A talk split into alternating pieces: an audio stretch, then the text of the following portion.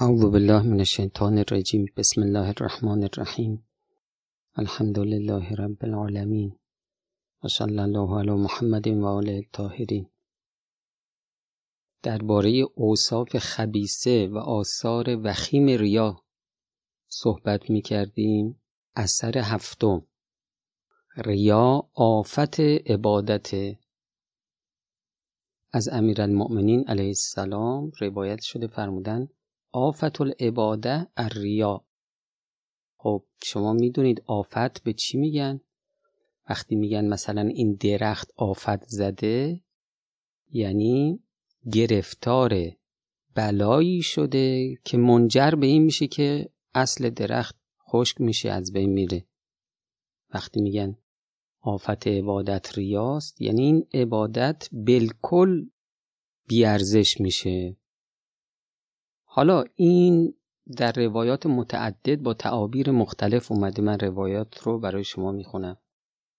روایات زیادی داریم که در اونها بیان شده که عملی که باریا باشه قبول نمیشه.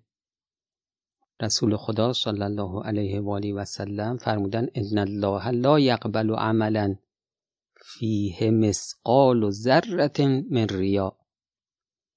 خداوند قبول نمی‌کنه عملی رو که ذره ای درش ریا باشه. نماز بخونی مثلا فقط قنوتش رو ریا بکنی. کل نماز از بین میره. باید نماز تو تکرار کنی. باز حضرت فرمودن من عمل عملا مما امر الله بهی.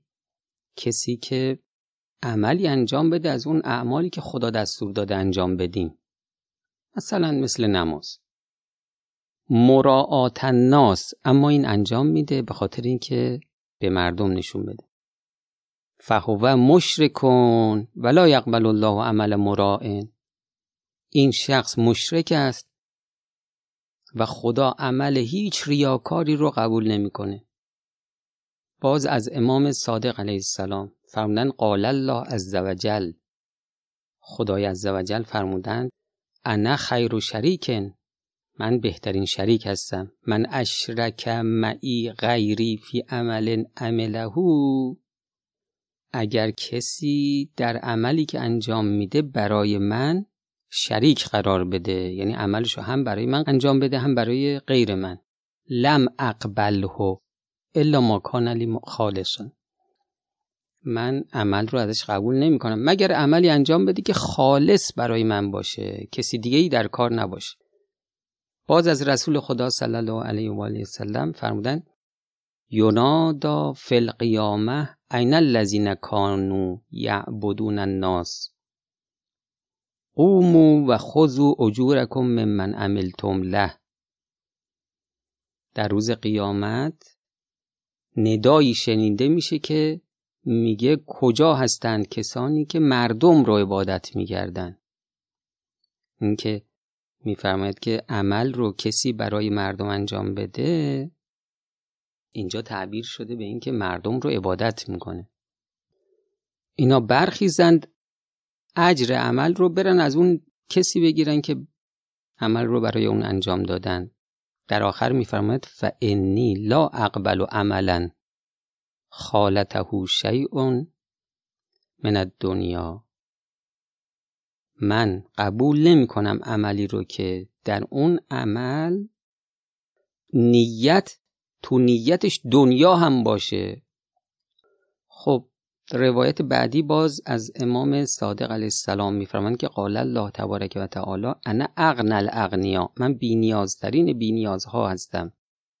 نسبت به شریک. فمن اشرک معی غیری فی عمل عمله لم اقبله. کسی حالا ریا بکنه من عمل رو از او قبول نمی کنم ولا اقبل الا ما کان لی خالصا. خب اینا روایت شبیه به هم. روایت آخرم فرمودن رسول خدا صلی الله علیه و آله و سلم لا یقبل الله تعالی دعا المرائی. اینجا دعا به معنای عبادت. خداوند عبادت ریاکار رو قبول نمی‌کنه. خب اینا روایاتی بودش که تصریح داشت که خدا قبول نمی‌کنه. عمل ریاکار رو. روایت دیگه ای داریم از امام باقر علیه السلام. میفرماند که کان فی بنی اسرائیل آبدون فاعجب بهی داوود علیه السلام. در بنی اسرائیل یه شخصی بود چنان عبادت می‌کرد که داوود پیامبر علیه السلام شگفت زده شده بود. از عبادت این شخص فاوحى الله الیه لا یعجبک شیء من امره. خداوند به حضرت داوود وحی فرستاد که نه تعجب نکن شگفت زده نشو. فانه مرا این شخص این همه اعمالی که انجام میده پشیزی ارزش نداره. چرا؟ چون ریاکاره. روایت بعدی. سئل رسول الله صلی الله علیه و آله و سلم فی من نجات غدن فردا نجات در چیست؟ حضرت فرمودن ان المرائی یدعا یوم القیامه به اربعت اسما ریاکار رو روز قیامت با چهار اسم صدا می‌زنن. یا کافر یا فاجر یا قادر. ای کافر ای گنهکار ای خیانتکار ای زیان کننده حبت عملک. ببین بعضی از روایات تعبیر به حبت عمل داره. حبت عمل یعنی این عمل دیگه تو نامه اعمال بود حالا نیست. خب روایت بعدی میفرماند که من را به عمله ساعتن لحظه ای کسی ریا بکنه در عملش حبت عمله الذی کان قبله. عملی که قبل از این انجام داده این از بین میره. باز در روایت هستش که پیامبر اکرم فرمودن ان المرائی یونادا یوم القیامه یا فاجر یا قادر یا مرایی. زل عملک. اینجا تعبیر زلالت عمل. یعنی عمل اونجایی که باید واقع بشه اونجا واقع نشده. خب در روایت دیگه که قبلا خوندیم درباره شقاوت عظیم از حضرت علی علیه السلام سوال کردن. حضرت فرمودن که دو شخص رو فرمودن یه شخص اینه و رجل تعبد و اجتهد و سامر الناس. شخصی که خودش رو به عبادت می‌زنه خودش رو به سختی میندازه برای عبادت. و روزه می‌گیره برای ریاء به مردم. در آخر روایت اینطور اومده هو یظن انه قد عمل ما یسقل بهی میزانو خودش تصورش اینه که من عملم طوری بوده که میزان اعمال من کفه اعمال خوب منو خیلی سنگین کرده اعمالم. فیجده هباء منصورا اینا همش اعمالش به خاطر ریاش بعد برباد رفته. اعمالش رو برباد رفته می‌بینه. خب در روایت دیگه از امام رضا علیه السلام نقل شده درباره ریاکار. اونجا تعبیر بطلان داره. فیبتله ریا کسی که ریا بکنه عملش باطل میشه. شاید خدمت رو عرض کردم دیگه. ریا تنها بیماریه که اگر کسی داشته باشه و با این بیماری عمل انجام بده یعنی مثلا نماز بخونه ریایی باید نمازش رو تکرار بکنه. توی بیماری های اخلاقی دیگه این چنین نیست. خب روایت بعدی از رسول خدا صلی الله علیه و آله و سلم حدیث خیلی طولانی بخششو می‌خونم درباره اینه که وقتی شخص عملی انجام میده ملائکه این عمل رو بالا می‌برن. آسمون اول ملکی هستش که میگه مثلا این عمل اگر فلان ویژگی رو نداشته باشه نمی‌ذارم عمل بالا بره. همینطوری مرحله به مرحله آسمون به آسمون عمل مورد بررسی قرار می‌گیره. اگر جواز بهش دادن عمل میره بالا تا می‌رسه به آسمون هفتم. میفرماید که و تسعد الحفظتو به عمل العبد اعمالا به فقه و اجتهاد و ورع حفظه ملائکه حافظ اعمال عمل این شخص رو بالا می‌برن. عملی که با فهم و با تلاش و با تقوا انجام داده بود.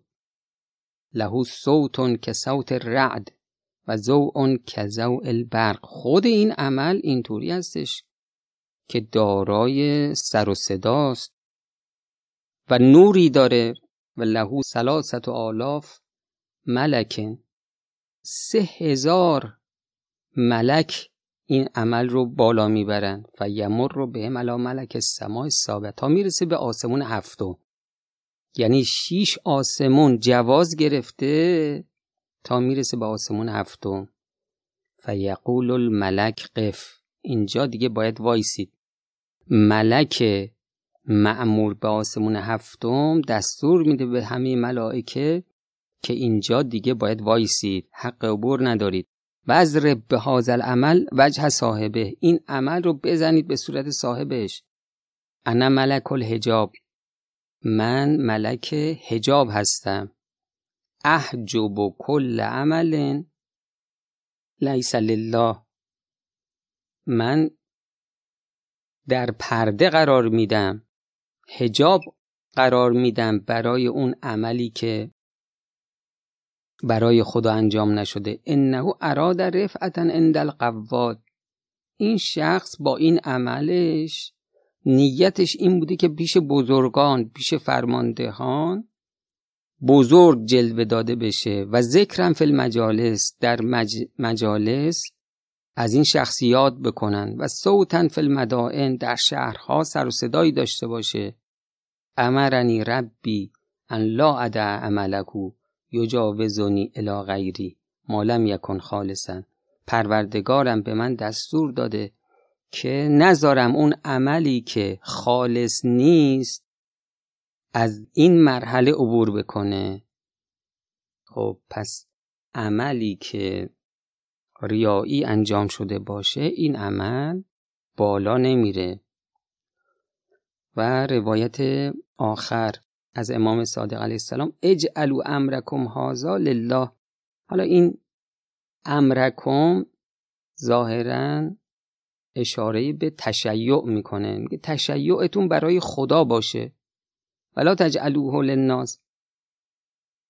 هی عرضه به این و اون نکنیم بگیم من ما شیعه هستیم. فانه ما کان لله فهو لله.